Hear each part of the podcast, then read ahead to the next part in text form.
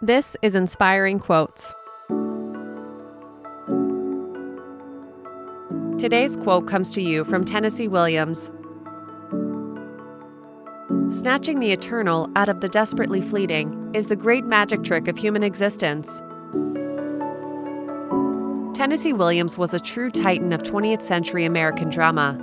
At the height of his success, from the early 1940s to the early 1960s, he wrote a number of critically acclaimed and enduring plays, including The Glass Menagerie, A Streetcar Named Desire, and Cat on a Hot Tin Roof.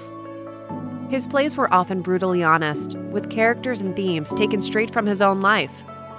He explored many weighty aspects of the human experience, including addiction, mental illness, sexuality, loneliness, aging, and death.